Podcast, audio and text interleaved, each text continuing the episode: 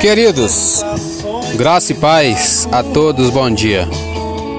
Lição de número 7, que será ministrada no próximo domingo. O título é Cultuando a Deus com Liberdade e Reverência.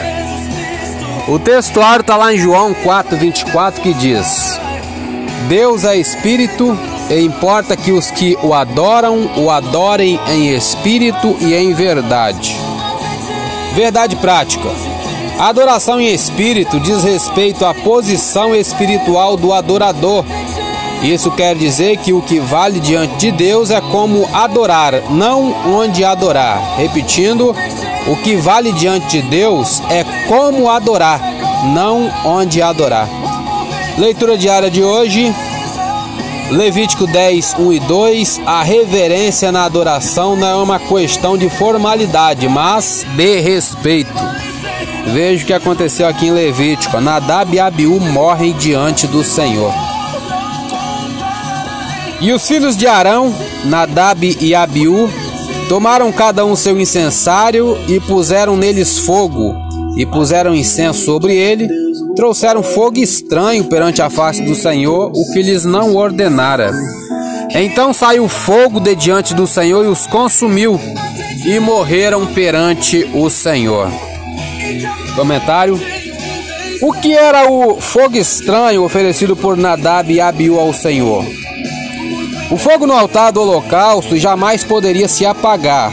Levítico 6, 12 e 13. Fogo arderá continuamente sobre o altar e não se apagará. Significando que era santo. É possível que Nadab e Abiú trouxessem para o altar brasas de outra fonte, profanando o sacrifício. Também se sugere que ambos tenham apresentado a oferta no momento errado. Seja qual for a explicação correta, o ponto é que Nadab e Abiú desonraram o ofício de sacerdote no ato flagrante de desrespeito a Deus, que acabara de rever com eles como precisamente deveria ser a conduta de adoração.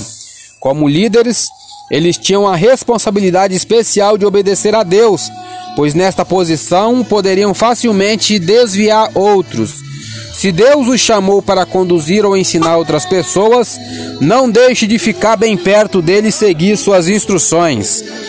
Os filhos de Arão foram negligentes quanto às leis para os sacrifícios. Em resposta, Deus os destruiu com fogo consumidor. Realizar os sacrifícios era um ato de obediência e executá-los de forma correta demonstrava respeito a Deus.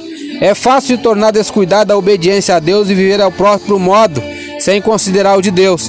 Mas se ambos os caminhos fossem bons, Deus não teria ordenado que seguíssemos a sua direção.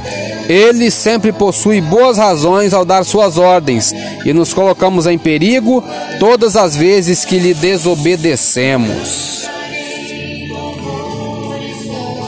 Vamos falar um pouquinho da introdução aqui.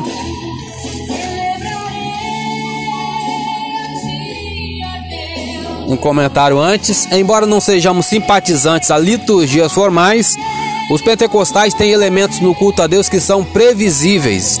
Esses elementos revelam uma forma de adorar a Deus e por isso são litúrgicos. Nossa liturgia é simples.